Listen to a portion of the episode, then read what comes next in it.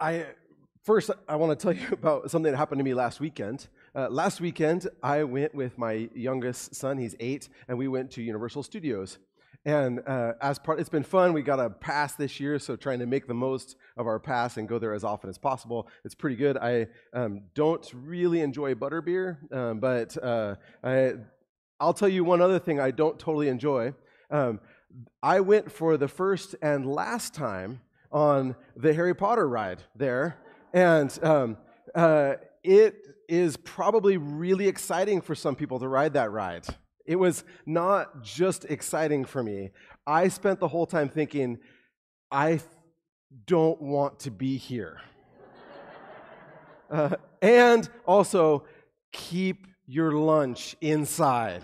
So those were both of those things. Good news, it did not continue forever, and I did keep my lunch inside. So praise the Lord for that. Um, but as the whole thing went, I mean, my head still spun for a little while afterwards. Even my eight-year-old, he said there was that one part that was a little bit much for me. Okay, so if he can even get his stomach to turn, you know it's quite a lot. Well, the thing that was my consolation while it was going on was I know modern rides can't go longer than five minutes, right? This thing is, oh, there is a time limit on this. So once it started and it kind of immediately was making my head spin, I thought, this can't last longer than a few minutes. I just need to hold in there and it'll all be over afterwards. And we can go move somewhere else I can sit in the air conditioning for a little while. So I was looking forward to the air conditioning that I knew was coming for me. That was the promise.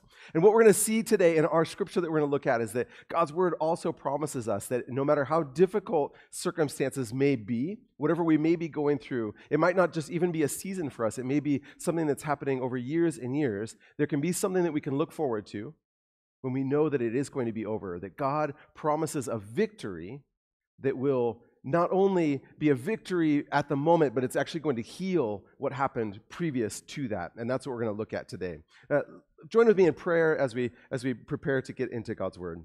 Lord, we ask you to help us to understand your Word today, something that was an old document, but that uh, it meant a lot to the people then, and we ask you to help us to understand what it might mean for us today.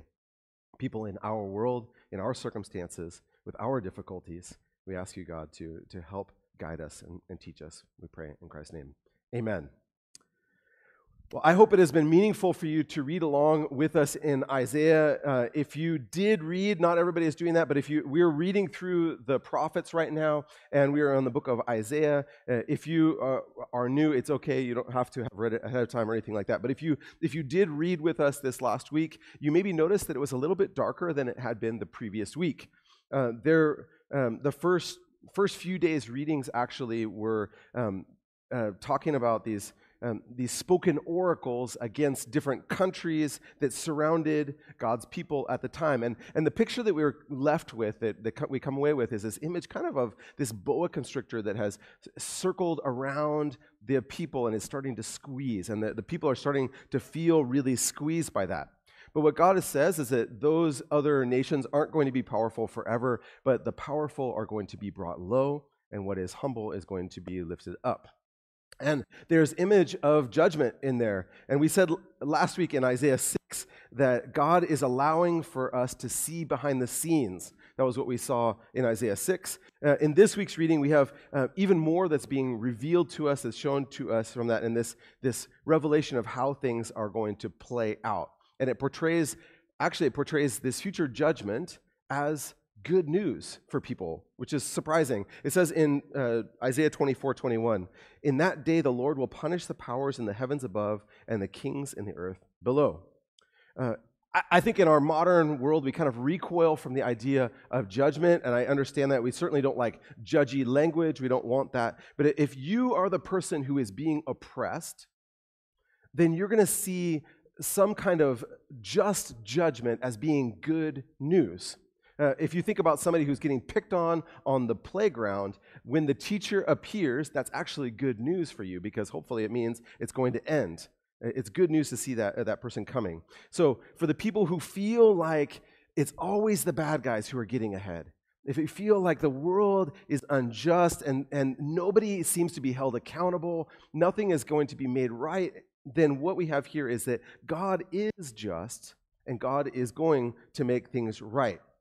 So, if you have a Bible, you can turn with me to Isaiah 25. If you have your uh, Immerse book, it's on page 97, is where we're going to be to be looking. So, Isaiah 25.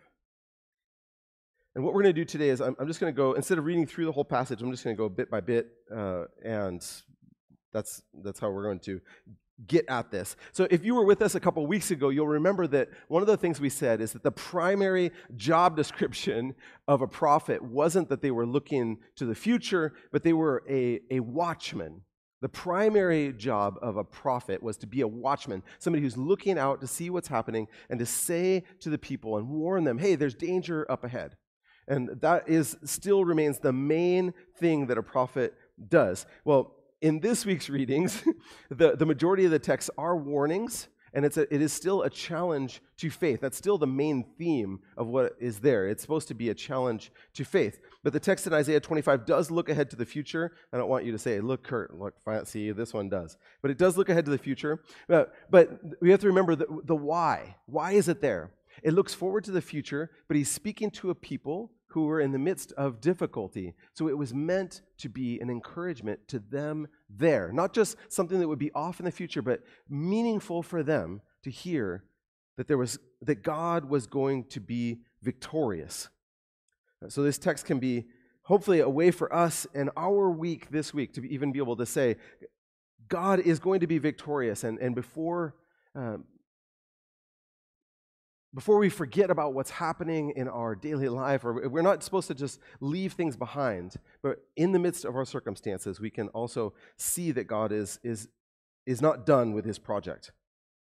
So it was written originally to this group of people in a specific time and place, and they, they needed to know that God was going to be victorious, and that, that was supposed to give them some perspective, some circumstance, or some, some perspective on their circumstances. Like me on the Harry Potter ride, uh, it's supposed to help us to see beyond the moment.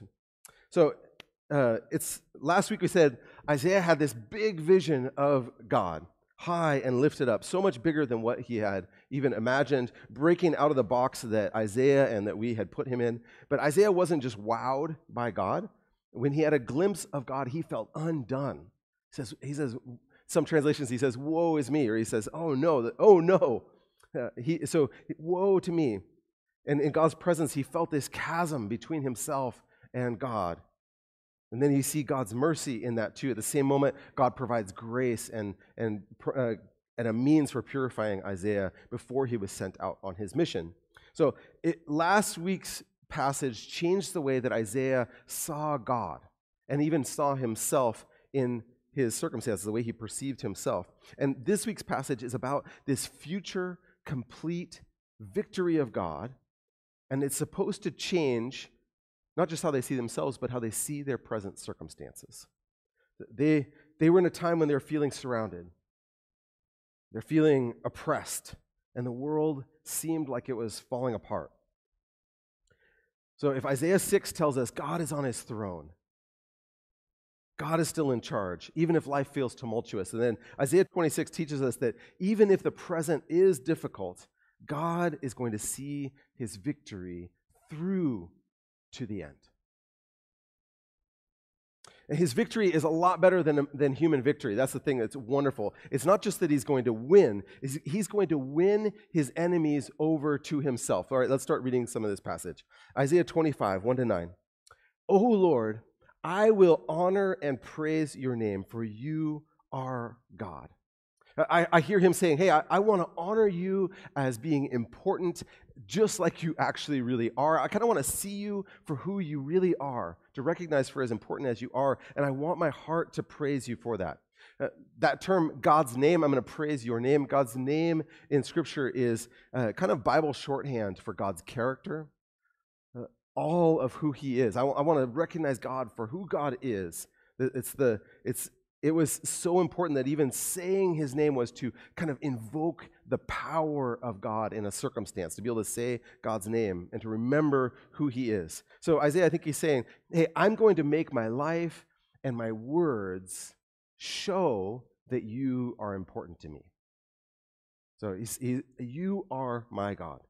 Why should he do that? Well, uh, you do such wonderful things. You planned them long ago, and now you have accomplished them. Well, God has done stuff.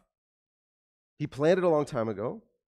And it starts off, though, with some images that are going to startle us. Verse 2 You turn mighty cities into heaps of ruins. Cities with strong walls are turned to rubble. Beautiful palaces in distant lands disappear, and they will never be rebuilt. Uh, remember that I mentioned that the, the countries that were surrounding them were more powerful. They were squeezing them, constricting them. And those places at, at that time seemed super scary. He says there's a future where they're not going to be scary anymore. It's a little bit hard for us. I think it's extra hard for us in America to imagine this because we're the, among the most powerful countries in the world, right? We are in the most powerful country in the world, and it's uh, there are, it doesn't feel the same to us. We feel very safe compared to how they would have felt at that time. But there are still things in our world that are scary to us, and um, those kind of things never seem to stop. And just to pick on somebody that's kind of easy to pick on, it just say something like, hey, you know what? Drug cartel problem seems kind of never ending. It seems like, how can you possibly address this problem? But maybe he's saying you can see a future where these compounds are destroyed, where we don't have to worry about that. Their networks are never going to be rebuilt. Or, or maybe you've been touched by cancer in your life or in a loved one's life. What if Isaiah said, God has eliminated it all and it's never going to come back? Maybe take a moment to think about a looming problem in your life, something that seems intractable something that's just not going to give in. Isaiah is trying to take us to something that it seems unfixable, but that God is going to help us to imagine a future where those things are actually in our past. Because when God acts, He's going to bring down those systems, all those looming problems, those scary things, He's going to bring them down to a heap of rubble. And those things that we're afraid of now, God is going to triumph over them. Verse 3 Therefore, strong nations declare, will declare your glory, ruthless nations will fear you. But you are a tower of refuge to the poor, O Lord, a tower of refuge to the needy in distress. You are a refuge from the storm and a shelter from the heat. For the oppressive acts of ruthless people are like a storm beating against a wall. You just get stopped. Or like the relentless heat of the desert. But you silence the roar of foreign nations. As the shade of a cloud cools relentless heat, so the boastful songs of ruthless people are stilled. So, because of God's action, even some of the people from amongst the scary nations are going to fear God. And in the image that Isaiah gets, people from these ruthless nations that they were afraid of before now are going to be among God worshippers. They're going to be people who actually go from being scary to something. They go from being kind of the bad guys to being people who are joining with them or even encouraging them to be people who worship God. They're part of this party of people who are celebrating God's victory. Among those people that are kind of the bad guys uh, is the people of Egypt. Egypt generally in Scripture represents oppression. It was a place of slavery. It was it's a power that never seemed to go down. They always had food. They always had water. Uh, they uh, and they were kind of the bad guys of the Bible. Well, my wife Karen and I, when we lived uh, in France, we had a friend who, um, some years ago, we had a friend that we worked with, and um, she was from Egypt. Her name was her name is Sylvia, and uh, as uh, a lovely follower of Jesus, uh, it always kind of bothered her when she would read in Scripture, like we're the bad guys and Egypt is you know bad or whatever. And the one of the things that she used to repeat actually um, she, she got tired kind of of hearing that they were the bad guys. She's like, we are not like that. Um, and s- she would read from the, the book of Isaiah. She would always quote this scripture. Is from a few chapters back. It was during the reading that we just did. It's from Isaiah 19. And, and she, would, she would say, um, it says this The Lord of heaven's armies will say, Blessed be Egypt, my people. Blessed be Egypt, my people. And it's what Isaiah is looking forward to this time when the people who are their enemies get turned into God worshippers, a time uh, that, that in the future there was this it was a judgment for the people but it was also a promise that there would be this this remnant of people who would be god worshipers it's, it's, uh, so it's not just judgment, but that God's people would come out of that. And she loved to quote that as often as she could Egypt, my people. So in that, we see there's redemption, there's deliverance. And it's not just for specific people, it's not just for Israel, it's not just for us, it's for the world.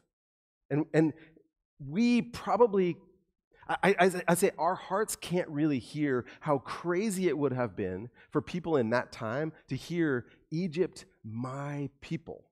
It just doesn't, it doesn't like shock our hearts in the same way as it would have the original hearers of this. And it's not just saying that God took something that was bad and made it good or something good and made it bad. He's not just flipping around the world. It is that his victory is so complete. His, his, his, the way he wins, wins over people. That he, he's, he's so comprehensively won that he's turned what would be natural enemies into worshipers. I will say, just so you know, the other people that are mentioned in that same sentence that are called, uh, uh, that there's going to be this reversal are the Assyrians. They were the people on the other side of Israel. They were also the scary ones. And um, you may not know that the people, the Assyrian people that exist today, and they are almost all 100% Christian now, uh, which is, uh, it would have shocked these people then to hear that. So, how would their present reality, how would their reality have changed to know that that has actually become true for us today? That there would be people from Egypt, people from Assyria who would worship God. I think it would have changed a lot for them about how they perceived those people. And I wonder for us, how that would change our present sufferings or our difficulties to know what God is going to do. Will it change our present suffering? The places where we feel powerless, God is going to be a refuge. I think we just need a, we may not know exactly how it's going to play out, but God is going to do it. So he says, all these ruthless people, they're singing their victory songs. It's really boastful. He says God's going to stop all that gloating and he is going to turn that into songs of singing that, that rejoice. Instead of rejoicing in, in injustice, will rejoice in justice. They will re- rejoice in goodness. They will rejoice in the truth. And up ahead, there's this feast. And, and so there's, there's these contrasting songs. There's this, the song of the ruthless that's going to be stilled, and there's now going to be this new song that's sung here. So look at verse 6. In Jerusalem, or in your translation, it may say, on this hill, the Lord of heaven's armies will spread a wonderful feast.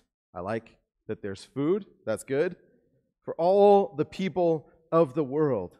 It will be a delicious banquet with clear, well aged wine and choice meat.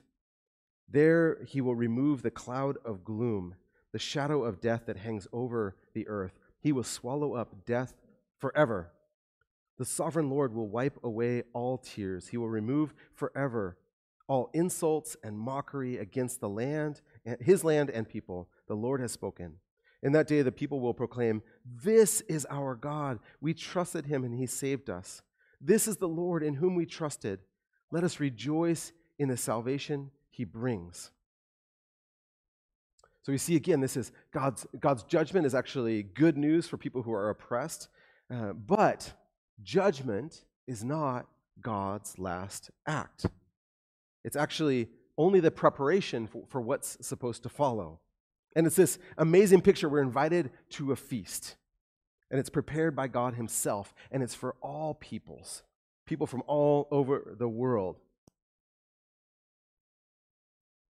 God knows, I, I appreciate that, uh, you know, God knows that a picture of welcome for me is food.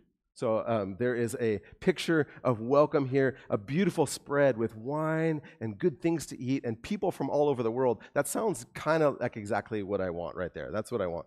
And what they're doing is they are proclaiming together, almost singing a, a psalm of praise. In that day, people will proclaim, This is our God. We trusted in him and he saved us. This is the Lord in whom we trusted. Let us rejoice in the salvation he brings. They're sitting there at that table and saying, This, this is our God. This is the one. We did trust in him, and look, he did it. I think sometimes we think about salvation. When we think about salvation, it's, it's a word that has kind of lost some of its meaning. It's lost, if we stick with the, the feast idea, it's lost a bit of its flavor. But the portrait of salvation that we have here is a lot richer, and it's richer than the food that they have on the table. It's more to be savored than the bottles of wine that are there before them. And, and the, the portrait of what God understands by salvation is throughout this passage. He says in verse 5 the song of the ruthless is stilled. Verse 8 death is swallowed up forever. Also in, in verse 8, two more. Tears are wiped away from all faces and the people's disgrace is removed.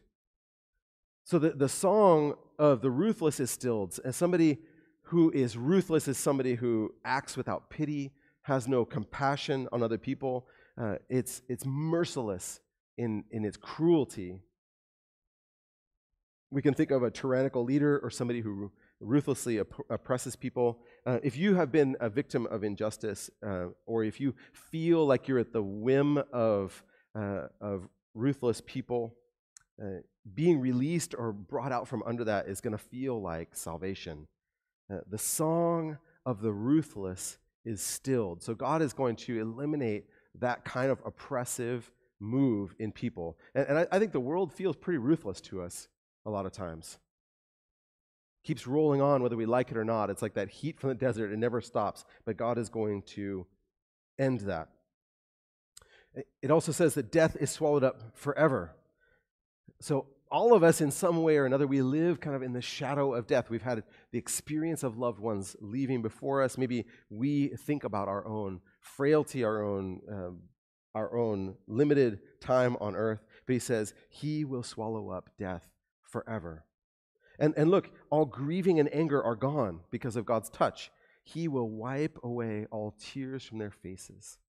This salvation that he brings, it looks like God's personal touch in our lives. I, I think about that. Uh, there's a David Crowder song that says, um, "There's." Um, shoot, I, I, just thought of it now. I didn't write it down. But uh, there, there's, there's, there's no, uh, earth has no sorrow that heaven can't heal, heal. Earth has no sorrow that heaven can't heal. He will wipe away the tears from all of our faces. That there's going to be a moment where the sorrows that we've experienced will actually be healed by God's own hand. And, and, there's, and look, there's nothing to be embarrassed about, nothing to hide. He says he will remove people's disgrace. That means everyone will be in a place of honor. So when we say together, we trusted in him and he saved us, this is the Lord. We trusted in him. Let us rejoice in his salvation. What they mean is all of that stuff. It's not just like, hey, I'm.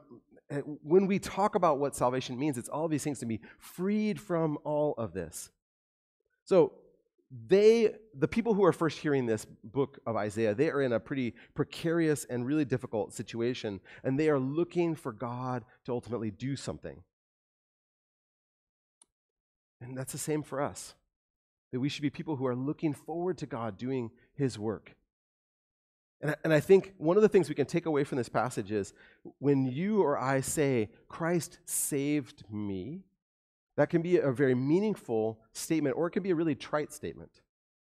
What we can take away from this is that it's much deeper and more meaningful than what we thought. Uh, right now, you might be a vulnerable person, but we are ultimately safe.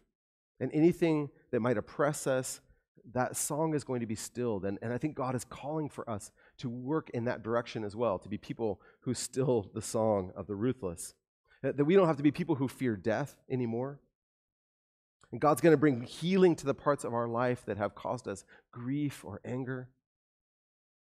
God has removed anything that would keep us, that would make us feel disgrace. We can walk with our head held high, that we're going to be given honor in God's presence. So, uh, as a believer, we hold a couple things in, in tension. On the one hand, we have this song that we're going to sing Surely this is our God. We trusted in him and he saved us that we just get to sing this joyous song. And on, on the other hand, we also know that life is not going to be easy right now. And we live in that tension that we know that life is not going to be perfect and easy right now. So we can proclaim what God is doing and will do, all the while kind of still writing Harry Potter. Uh, whatever your life may look like. So, what you are promised is that no matter what life might throw at you, that God is present, and even death is not going to have the last word. Even judgment isn't the last word. And if we understand that, we're going to understand passages like, uh, just briefly, it's going to help us understand some New Testament stuff. 2 Timothy 4, the Apostle Paul is talking about a bunch of stuff that was going wrong and how lonely he felt, and everybody had left him, and it just kind of life stank. And he says this Timothy, please come as soon as you can. Demas has deserted me because he loves the things of this life and has gone to Thessalonica. Crescens, that guy, he's gone to Galatia, and Titus has gone to Dalmatia. Only Luke is with me. Bring Mark with you when you and when you come, and he will be helpful for me in my ministry. I sent Tychicus to Ephesus. When you come, be sure to bring the coat I left with Carpus at Troas. Also bring my books and especially my papers. We just it's like little little things, right? Alexander the coppersmith did me much harm, but the Lord will judge him for what he has done. Be careful of him, for he fought against everything we said. The first time I was brought before the judge, no one came with me. Everyone abandoned me. May it not be counted against them. But the Lord stood with me and gave me strength so that I might preach the good news in its entirely in entirety for the Gentiles to hear, and he rescued me from certain death. And then he makes a statement that sounds like an echo of Isaiah 25. Yes, and the Lord will deliver me from every evil attack and will bring me safely into his heavenly kingdom. All glory to God forever and ever. Amen. And what we have to know is that Paul was killed for his faith. So, was he wrong to believe that he would be safe? No. He wasn't talking about his physical safety. He's looking beyond this life. He says, There's nothing they can do. God will bring me safely into his heavenly kingdom. So, at first, we might be tempted to say, well, what difference does it make then if, we, if there is this future if I'm going to still go through difficulties now? Right now, life is hard. Right now, I'm going through this thing. That doesn't change anything for right now. So life is going to continue to be difficult for us. And whatever you're facing right now is real and it is hard. But I'm hoping that this will make a difference. And it, it, was meant to make a difference for the Israelites. It's meant to make a difference for us. To know that there is an end to all the evil in the world, and there is an end to whatever difficulty or evil we're facing. Whatever pain or unhealed wound there might be, there is a healing for us and you're going to be safe in God's heavenly kingdom. And, the reason that we know that is it says, On this mountain, God will swallow up death forever. And it's important for us to know that it was on that mountain, it was just outside of Jerusalem, where Jesus gave his life for us. That Christ died. And it says specifically that he will swallow up death forever. In 1 Corinthians 15, Paul says that he quotes that verse. He says, Death has been swallowed up in victory. And death has been swallowed because God himself chose to be the one to swallow up that death for us, to take it on himself. He removed the cloud of gloom that it talks about it there by being the one to face it himself. It wasn't just that he just kind of wipes it away, but he came into the fight himself. And, and the crucifixion of Jesus wasn't just this interesting event that might have happened in history to the life of one man. The narrative of the Bible tells us that it was the most important moment in the history of the cosmos. And if Christ was raised from the dead, then that changes everything. Not only our faith, but the faith of these people at the time, everything. The ruthless, if Jesus didn't rise from the dead, then that means that the ruthless win. That the people who get one, uh, they steal money from you, if they, they put one over on you, then that maybe it's just the end of the story. And if you die in, in ignominy, then you die in shame. But if Christ did die for us, that means the songs of the ruthless are going to come to an end. It means that the song that takes over is the song of the saved. We actually have hope if he really did die and, and rose again, because that means that he swallowed up death on that mountain, just like God had promised. That he's the one who tears away the veil that is over all people. We end up saying that we are saved not by our own works, but by the self giving, humble love of our God, who did what he said he was going to do. And for those of us as Christians, if we look at Christ, we see this crucified and resurrected Christ at the head of the table. And he's the one we get to look at and sing Isaiah 25 9. This is our God. We trusted in him, and he saved us. This is the Lord in whom we trusted. Let us rejoice in the salvation he brings. Such good news. Well, I wonder how this comprehensive picture of, of salvation, about what God is doing, how can this change our circumstances this week? And in, in this picture of a banquet, the, the people are able to sing their song because they trust that God has saved them. And, I, I'm wondering what you need deliverance from this week. It might be something pretty mundane. You might be facing something pretty catastrophic. So here's our next step. I would like for you to pray this week. Go ahead and put that up. Right, I would like you to pray this week this prayer. Right now, I am facing this thing, Lord, but I trust in you, and I know how the story ends. So I would like you to pray that this week. Right now, I'm facing this thing, and bring whatever that thing is before God. You can say, But Lord, I trust in you, and I know how the story ends. And I'm hoping that that reality will change our present circumstances.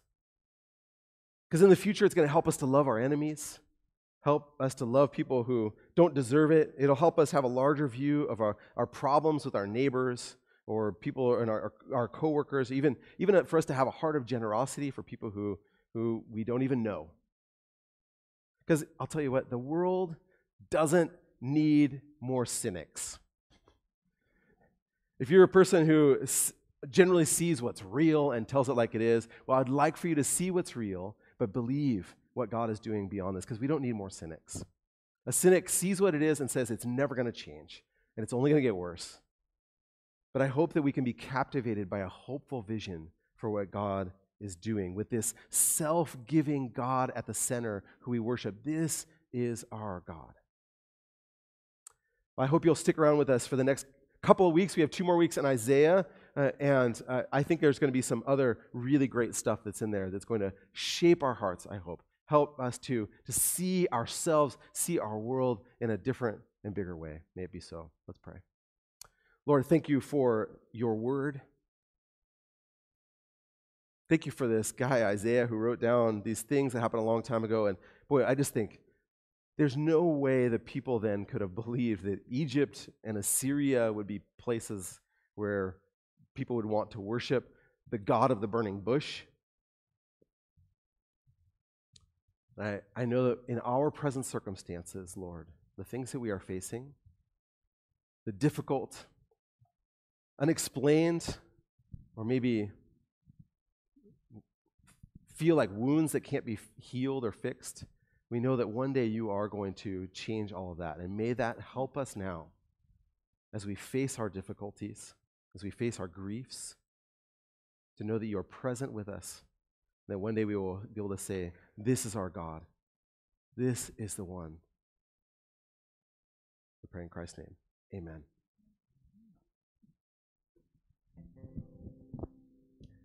Well, thank you, Kurt.